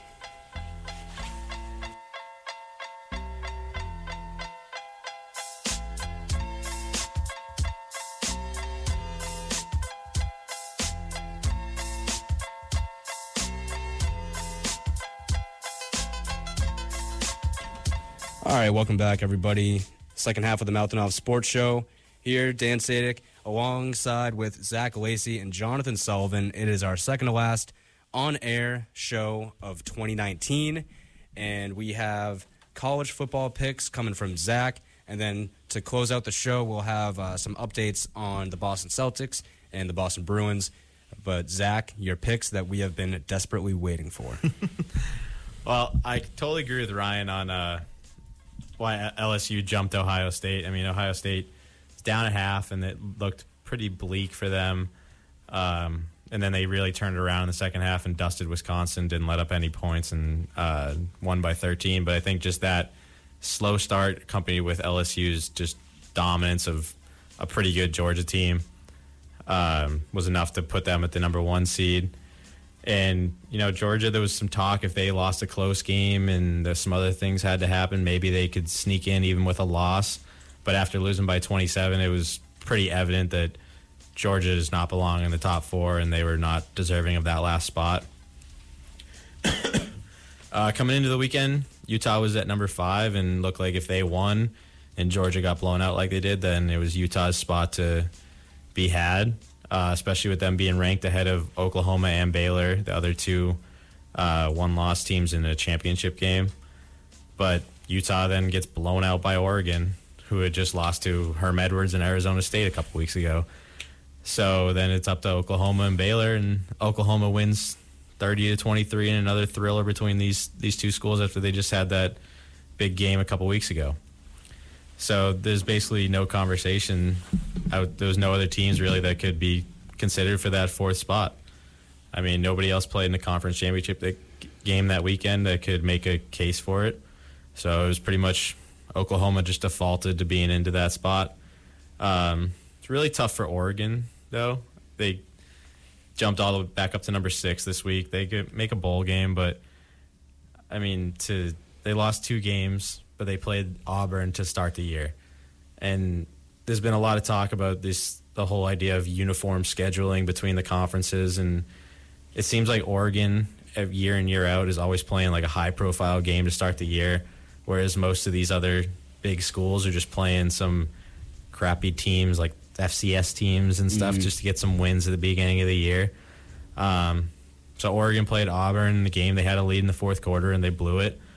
Um, so instead of going into the Pac-12 championship game with one loss, they have two losses and they don't really have a chance to make the playoff. Um, you know, they still for the next three years too. They got Ohio State for the next two, and then Georgia at the beginning of their schedules. I don't really understand that move. I mean, obviously, if Oregon hadn't lost to uh, Herm Edwards and Arizona State, and they went in with one loss, then they'd probably be in the playoff right now. But I don't really understand why they keep scheduling these tough opponents. I know the Pac-12 doesn't get a lot of respect because they're on so late uh, on the East Coast, and I mean, that's where a lot of the news is, and people just aren't paying attention to them anymore. And when they're playing at 10, 11 o'clock at night, but you really can't lose that game to Arizona State. If you do, if you win that game, then you're you have a much better loss in that Auburn loss than Oklahoma's loss to Kansas. So you're probably getting by them. Uh, so with that all said, my picks. Oh baby. So LSU taking on Oklahoma in the Peach Bowl. I got to go with LSU. Yes. Joe Burrow. I love I love Jalen Hurts. He's a winner, but I just think LSU's defense is going to make a couple more plays than Oklahoma's defense, and Lincoln Riley going to go home going to go home a loser again. Uh, I it was very important for LSU to get to number one. I think either LSU, Ohio State, or Clemson, any of those three teams would go on and beat Oklahoma. Mm-hmm. So the real game, I think, is between Oklahoma or Ohio State and Clemson. And anybody who knows me, I'm not a big Clemson guy. Never been a big Dabo Swinney fan, and that's going to continue. go Bucks, go Buckeyes. Get J.K. Dobbins, and he's just going to run all over the place. You get Justin Fields. He's going to throw for a thousand yards. I'm just kidding. Clemson has a really good defense. I think it's going to be a really good game. But in the end, I think that Ohio State just has a couple more playmakers that's really going to make the difference there. So sorry, Ryan, and fade your Clemson pick. Uh, this would set up a date between the two Heisman QB finalists. Uh, in the finals, you got Joe Burrow, four-star recruit, number 280 prospect coming out in the 2015 class, where Josh Field or Justin Fields was a five-star recruit, number two player in the country, coming out. When o- Joe Burrow went to Ohio State to start, and then he had to sit in the room with J.T. Barrett, Braxton Miller, Cardale Jones, mm. and then watch Dwayne Haskins come in and start over him too. And that's when he left and went to Ohio State or went to LSU and really found his groove. And then Justin Fields also was a transfer from Georgia where he sat behind Jake Fromm. And then I don't know why he picked Georgia to begin with. They already had Fromm, who was the, the top recruit the year before. Yeah. I don't really know what he was thinking there. But then he transfers to Ohio State, turns into a Heisman candidate. These two guys. So we got the, this is the sixth year of the se- the college football playoff. The previous five, two seed has won three times, and the four seed has won twice. No one or three seed has ever won the college football playoff, Sabermetrics, baby. Love it. and that's going to continue this year. Ohio State Buckeyes bring home the national championship. Joe Burrow, I think Ryan's right. I think the moment's going to get too big for him in the championship game. Ohio State, that defense is actually legit. And Ryan Day brings home a national championship. Don't like that. Well, all right. Uh, good picks, Z. Good You- picks, dude. What, what picks do you got, Dan? You got a little something for us? Uh, I don't re- really. I mean, it's just all bias. Like I LSU obviously gonna win. What's that? LSU, LSU, uh, Oklahoma. Oklahoma. Uh, Oklahoma's the three, right? Oklahoma's the four. The four, the four. That's right. One, four, two, three. All right. Yeah. I mean, I love LSU in that, just because. Yes, if Joe Burrow does falter in the big, big moment, I think that would be national championship rather than the semifinals. Like, I think he I still agree. has the juice flowing. I still think he's riding that wave. He's one of the hottest things in the coun- the freaking country right now, Joe Burrow. Um, and yeah, I, I would say they definitely win that. And then with Clemson and uh, Ohio State, yeah, I, I'm reluctant to pick against Clemson just because I feel like every time since like 2015, like when they've really started to get that run going with like Deshaun Watson, um, back when they had like Sammy Watkins and those guys, I just feel like it's going to be a close game at the very least. I don't see Clemson getting blown out by any means, but Ohio State will probably end up winning that game, and then Ohio State LSU. LSU. I mean, I can't. Joe Burrow. I mean, you just played the Go Tigers. Go Tigers. Coach O. I, I need more than anything in this world. I need Coach O to win a national championship. It would be the best thing ever. The content that we could get, the potential Oh, it just it, it would be endless, and I need it to happen. So I'm I'm gonna pick it. Uh, the Yeah. sound bites of a drunk Coach O like celebrating that, would- uh, that would be wonderful. I got I got the same as you, Dan, but I think LSU Oklahoma is going to be a blowout. I think LSU is going to blow them out. I'd win love by that. win by at least two touchdowns, seventeen points, um, around there at least. Um, Clemson, Oklahoma, Ohio State going to be closer, but Ohio State, I just think they're a better team. I think Clemson really hasn't played, and their best game this season was against I, Texas A Virginia. and M They played Texas A&M early. was Texas the A&M probably the toughest team y- that they played all year. I just don't think they played anyone. I I still think they're a good team, but like I don't think they're as good as Ohio State. Ohio State's tested. They played a, a much harder schedule. I think they're gonna come out on top. They're hungry. But then yeah, I got I got Love Shack University and Thank uh, you. beating Ohio State. I just think they're they're just so good. Every team they've played, they just they beat them handedly. I know that Alabama came back on them, but that was still a pretty handed uh, victory for LSU in Alabama. So I got no reason to believe that LSU should have any problem winning the national championship. I get them, and I don't think it's going to be close. I mean, I can see maybe you can make a case for Ohio State, and then even further you can make a case for Clemson. But like if I was to go on my confidence meter, I would go. 80% LSU, 15% Ohio State, 5% Clemson. Wow, that's pretty, Pretty, confident. confident. in LSU, yeah. That is very confident, and it just made me feel a whole lot better after Ryan and Zach picked against LSU and Coach O, and oh, But you know, best bowl game of the whole season, Holiday Bowl, December 27th, USC versus Iowa. Gonna be a battle. What a game. yeah, Hawks, Hawks, What Hawks. about the? I believe it's the Birmingham Bowl. Is that the one BC's in? BC. I don't even know who they playing.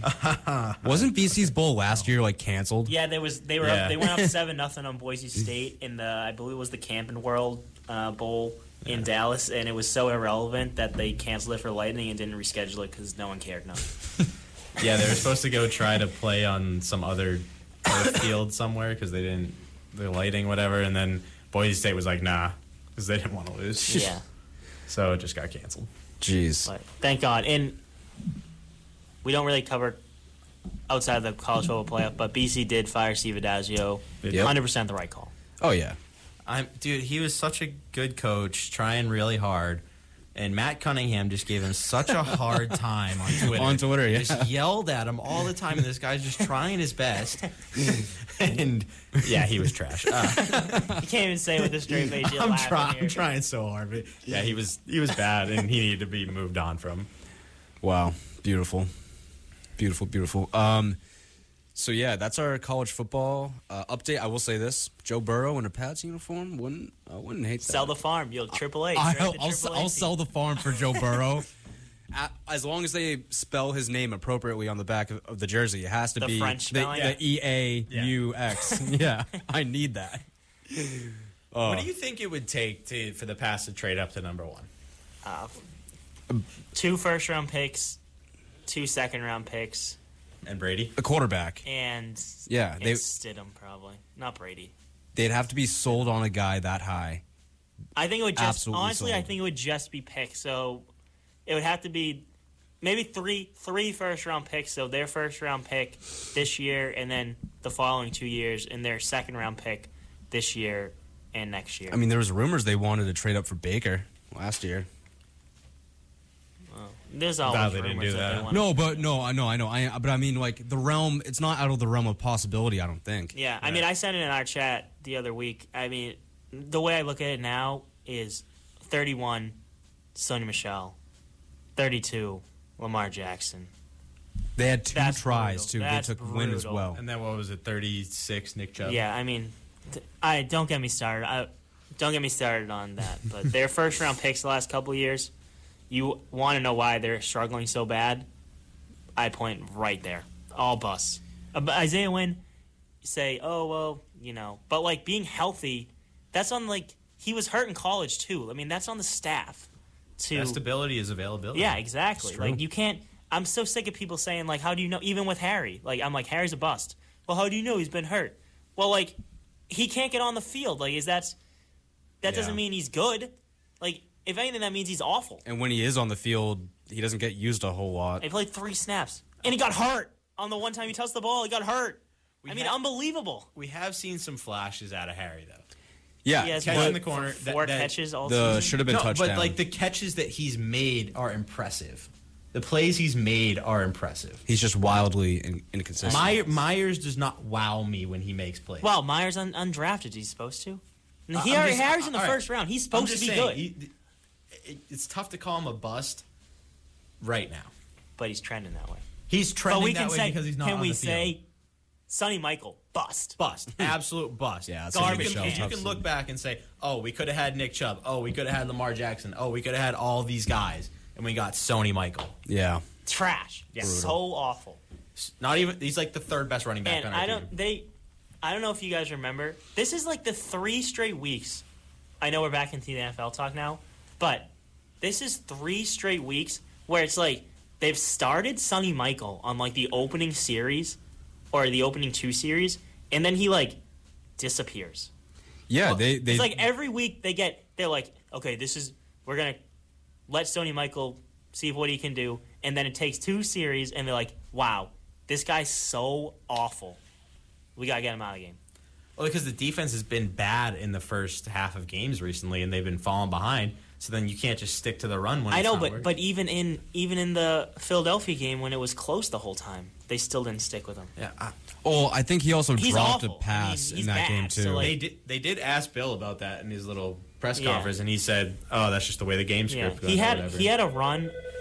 and we got Okay. a caller here But for the he, last half. he had a run. Dan, can they still hear me right now? Yeah. Okay. So he had a run um, on Sunday where he went to the left side and he had like a hole there, and he like hop stepped and literally looked I like he hate was. when he does that. Did you remember what I was talking? It literally Yeah. looked like he was jogging, oh, like waiting for the hole, and he just like fell down. it's so frustrating. He's so awful. It's so obvious that he was solely a byproduct of the great blocking that they had last year and had nothing, nothing to do with him.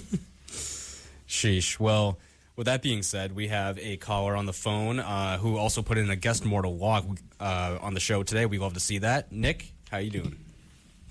I am doing great, boys. I guess I called in at the perfect time. Just wanted to shout out my Titans mortal lock earlier. Zach was hammer the Titans, baby. But keeping uh, relevancy going with this discussion, uh, we're talking about N'Keal Harry. We're talking about Jakobi Meyers. I think it's an absolute crime that N'Keal Harry is not getting on the field. I don't know what's going on with him. it's because he's bad. Yeah, That's why he's not getting on no, the field. It, it's, no, what's ridiculous is you're saying he should be on the field, or what I'm saying he, he should be on the field. You think he's bad? Jakobi Meyers is a bum. This guy's clearly, clearly, the coaches think that he's better than Harry. If Harry showed anything in practice or showed any separation or anything on tape, he would be Well, on I the field. under- okay, but what makes no sense to me is every time he steps on the field, he does something like ten times better than Jakobi Meyers does. This guy's just running around like he's on a track field.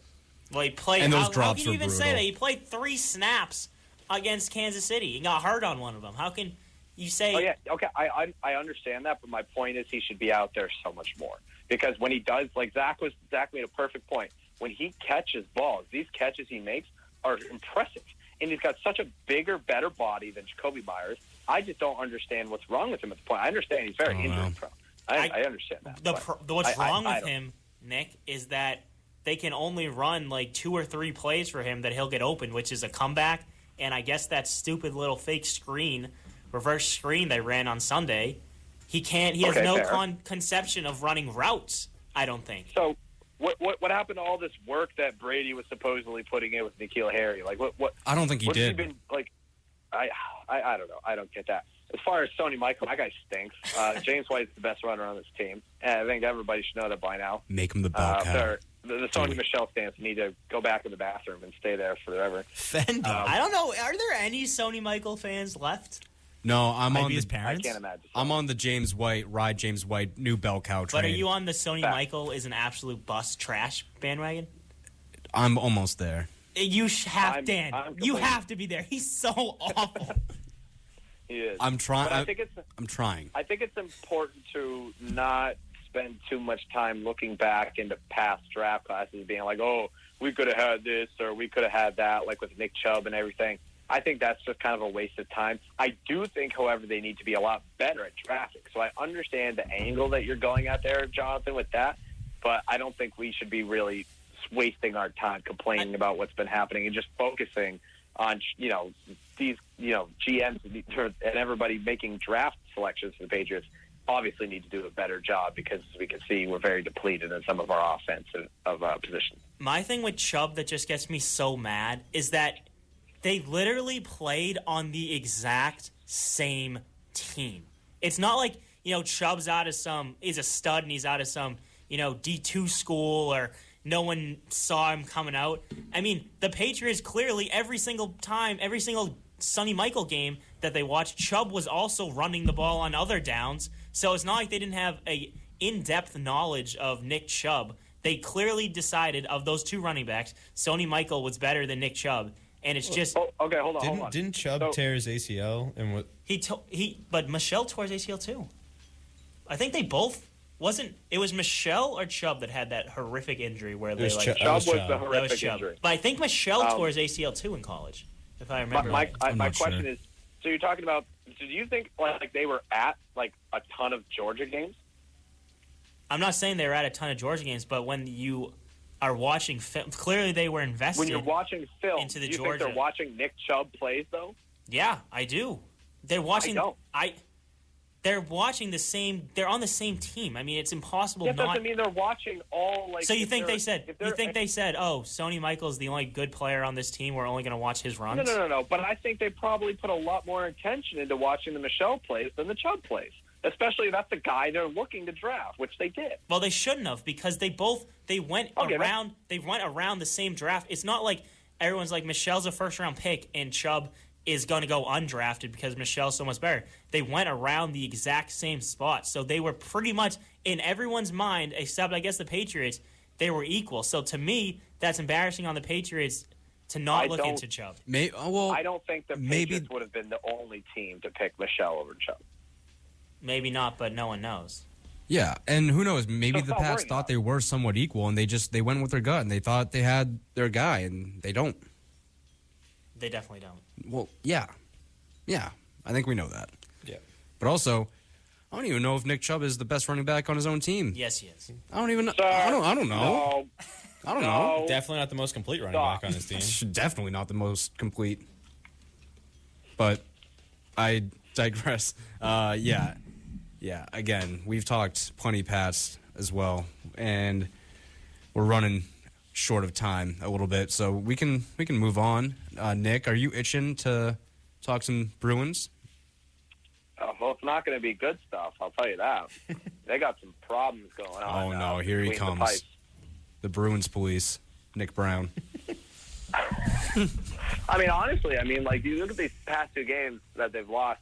I mean, the Avalanche are a great team, but that game was an absolute bust. I mean, you look at the box score; both teams only took 20 shots in that game, and you know the Bruins only stopping what I forget how many exactly uh, the Rask had in that game, but I mean, in such a low shot game, allowing you know four 20 shots, like that's just that's just stuff like Rask needs to figure his stuff out.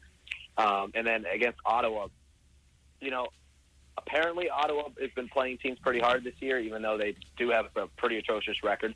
Not as bad as the Detroit Red Wings, but nonetheless, um, Bruins really have uh, kind of a goalie issue right now. And I am kind of worried because when they were on that win streak and that point streak, uh, you know, a lot of questions were asked to Bruce Cassidy about, you know, maybe getting a little bit like uh, they were just kind of playing without as much energy or less or not as much motivation because like you know they're such a hot streak and they're like oh they're just kind of like going with the flow. They're going with the motions right now. Um, and I feel like it's starting to happen. You're starting to kind of see it. Because you don't have that kind of like I just feel like they have a certain edge. And I feel like that Rangers game a couple weeks ago was kind of like the beginning of that kind of a little little foresight into what we're seeing right now. So I am a little bit concerned that they're kind of playing a bit lackadaisical, even though they're claiming that they're not.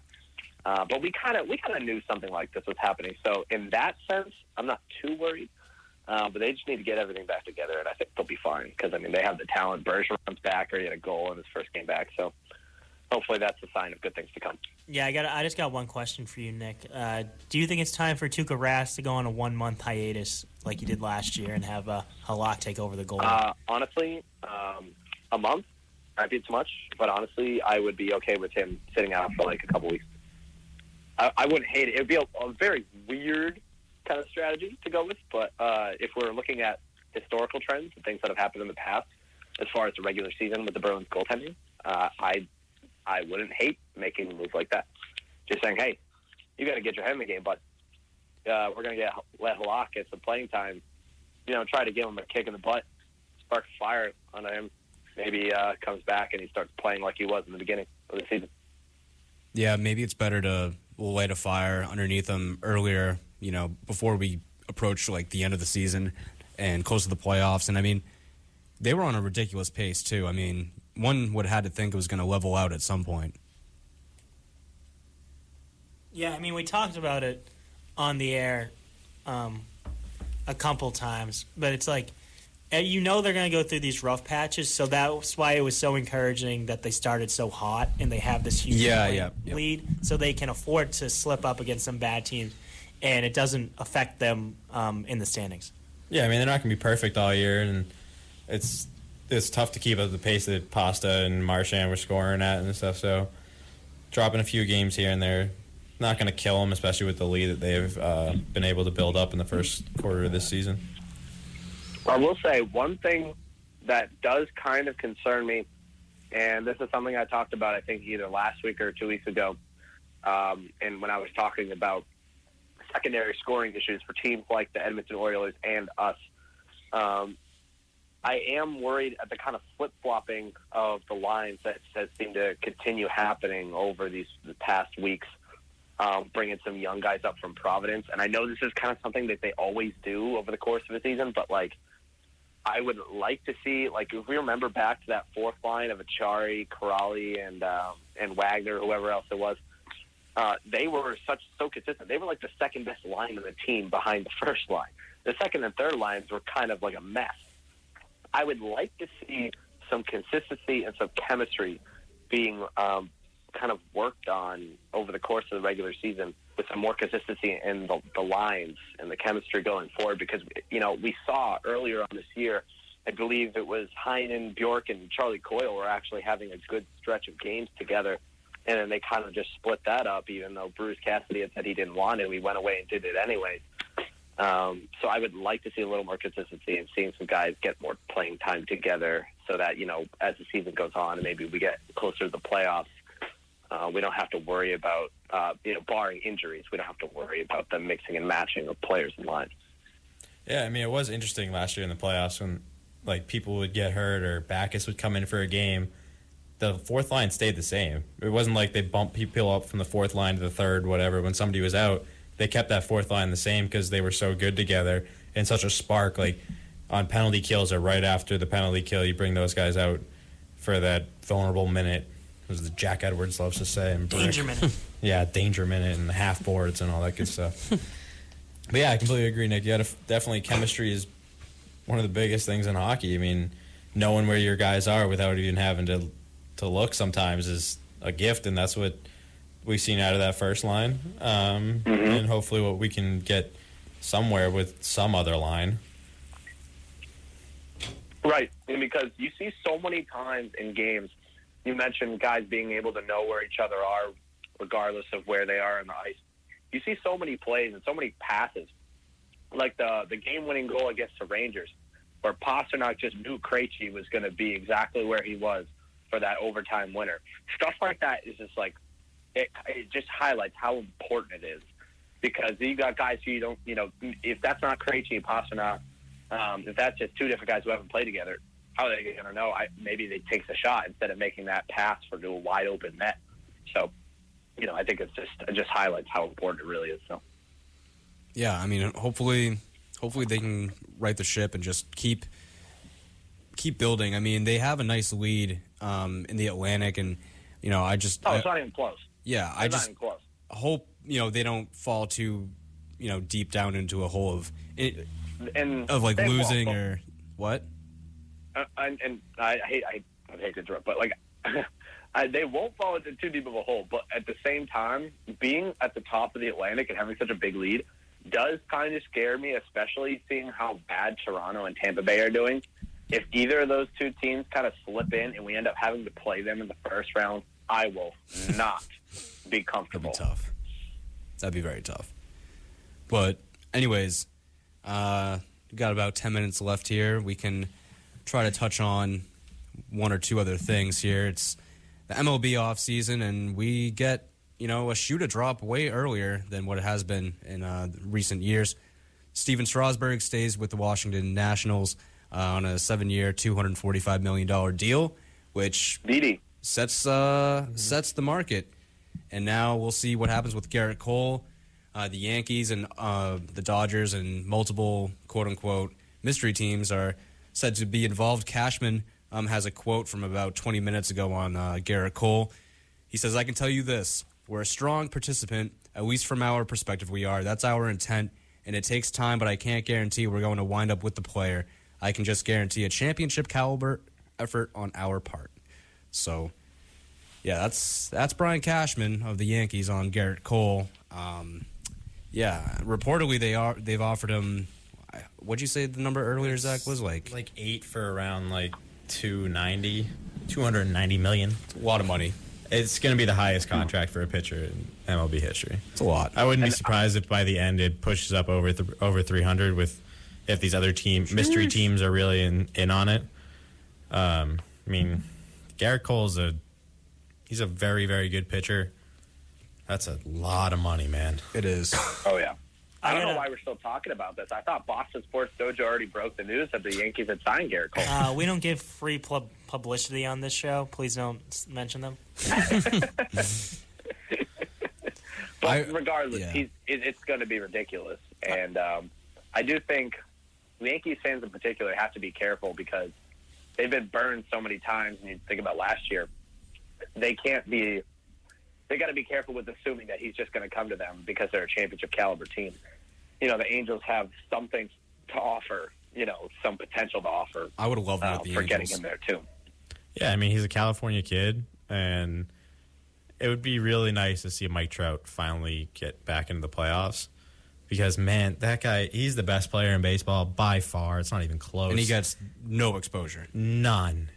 Because just because he plays on a crappy team, and man, you see him on the highlights like every day, making this over the wall catch, hitting two more home runs, and it's just it's. I feel bad for the dude. It's like the quietest, like, like one of the most amazing careers, or at least start starts to a mm-hmm. career in the history of sports, and it's the quietest thing happening. There has there's never been a player like Mike Trout in the history of sports. I don't think ever.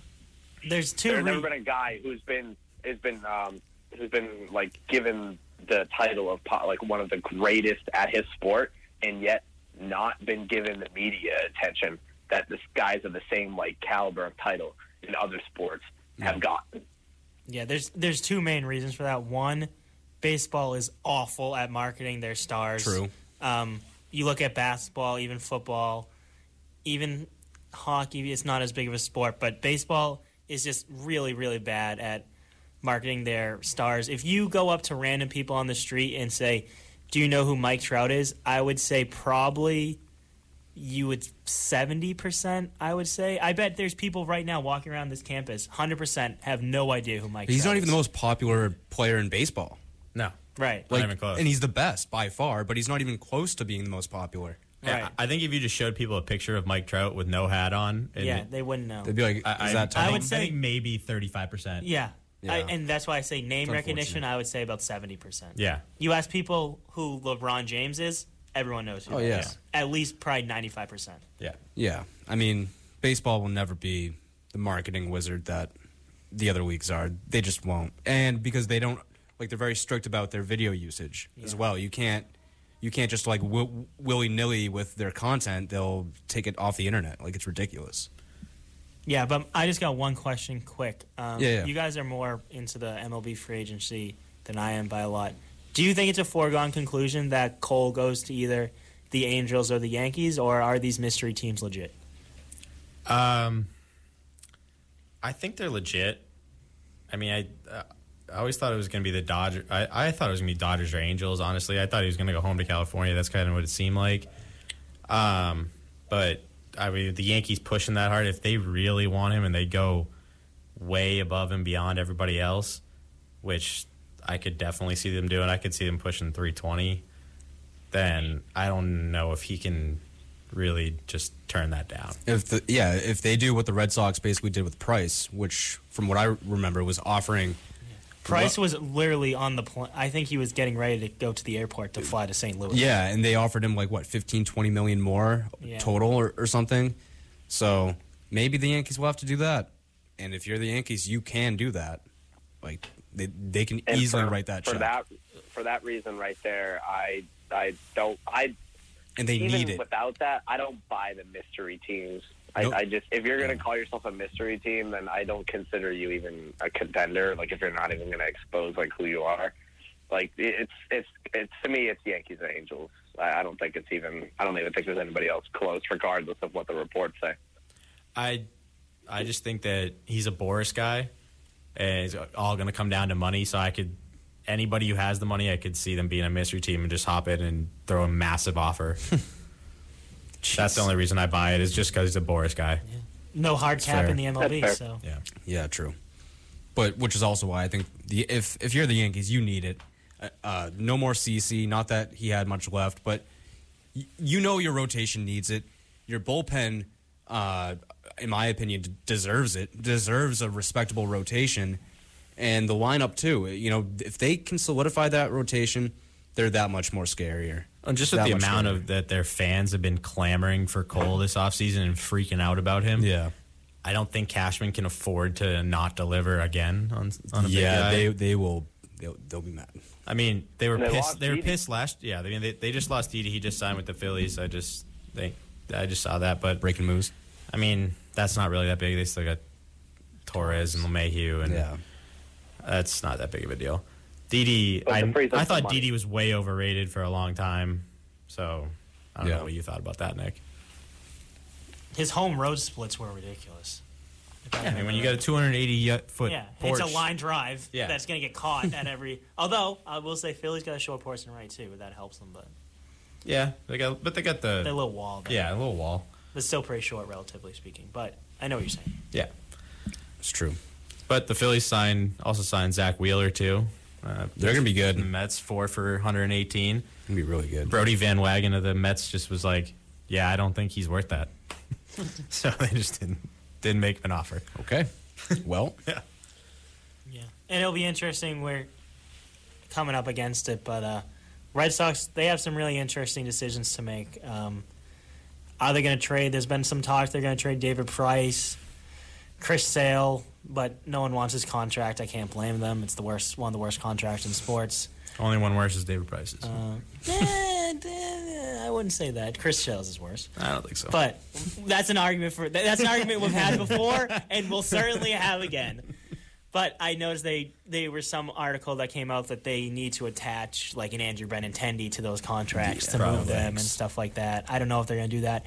And as I mentioned to you guys during the break, Nick, I don't know if you agree with me or not, but in my opinion, every day that passes without Mookie Betts being traded, to me, strengthens the case that Mookie Betts is going to be in right field on opening day for the al- Red Sox. also, I don't know how you feel about Hold on, real quick. I quick. actually agree. I'll say this too: the Red Sox tweeted out their uh, promotional giveaways for May, and Mookie's involved. For what it's worth, they could easily change that. I know, but for what it's worth, they're promoting him to be on the team next year Yeah, already. I, I think it's you got to be careful with that kind of stuff. too. I'm just saying, You- for you- what it's worth. No, I, I know you're just saying, you know, I know the facts all going to be out there, but at the same time, we got to, you know, a lot, of, a lot of times in sports, we, we overthink little details as if there's supposed to be some hint and a mystery at what's going to happen. And that's that's the fun. oftentimes, thing. it's I mean, really that's all we got right now. That's that's what's fun. How often do you see those stupid things? Like, how often has the stupid, oh, he followed this person on Instagram and he Hey, unfollowed yeah. this team? I There's like a emoji. report like that every single week, it seems. I Like. emoji tweet. But just to your point, Jonathan, about them having to attach Ben Benintendi, with the season he had last year, I don't know how much. I, I know he's got a lot of seasons of control still going, but I don't know how much value he's like a, attributed right now. Yeah, he was definitely a disappointment last season. Yeah. He Yeah, started. he is not as good as he was. having. Devers had a, a- a down year too, uh, the year prior to last. Well, Devers, that's because Devers was so. Devers Uh, Devers has been ascending. I Benintendi kind of ascended, and now he's kind of plateaued or even Devers did plateau for a little, a little bit though. But he's so young, Dan. But, So, but Ben- Benintendi's Benintendi's pretty, pretty young, young, too. I know, but like, I, I there's a difference though in my Ah. like. I think there's a difference. Well, Not- it's just because Devers much. is more electric. But what's and- Devers? What Devers showed last year, Benintendi has never shown right. twenty That's, percent of that's the that. main. That's the main difference. There's a difference fair. in potential between the two. You can see a bigger potential with Devers than you can with Ben. I mean, Devers is a and maybe it is from exposure. You know. Yeah, Devers Devers is is a potential like all star Oh, yeah. franchise Yeah. franchise player. Horse. Benintendi ceiling is probably a solid rotational number six hitter. I see JD Drew.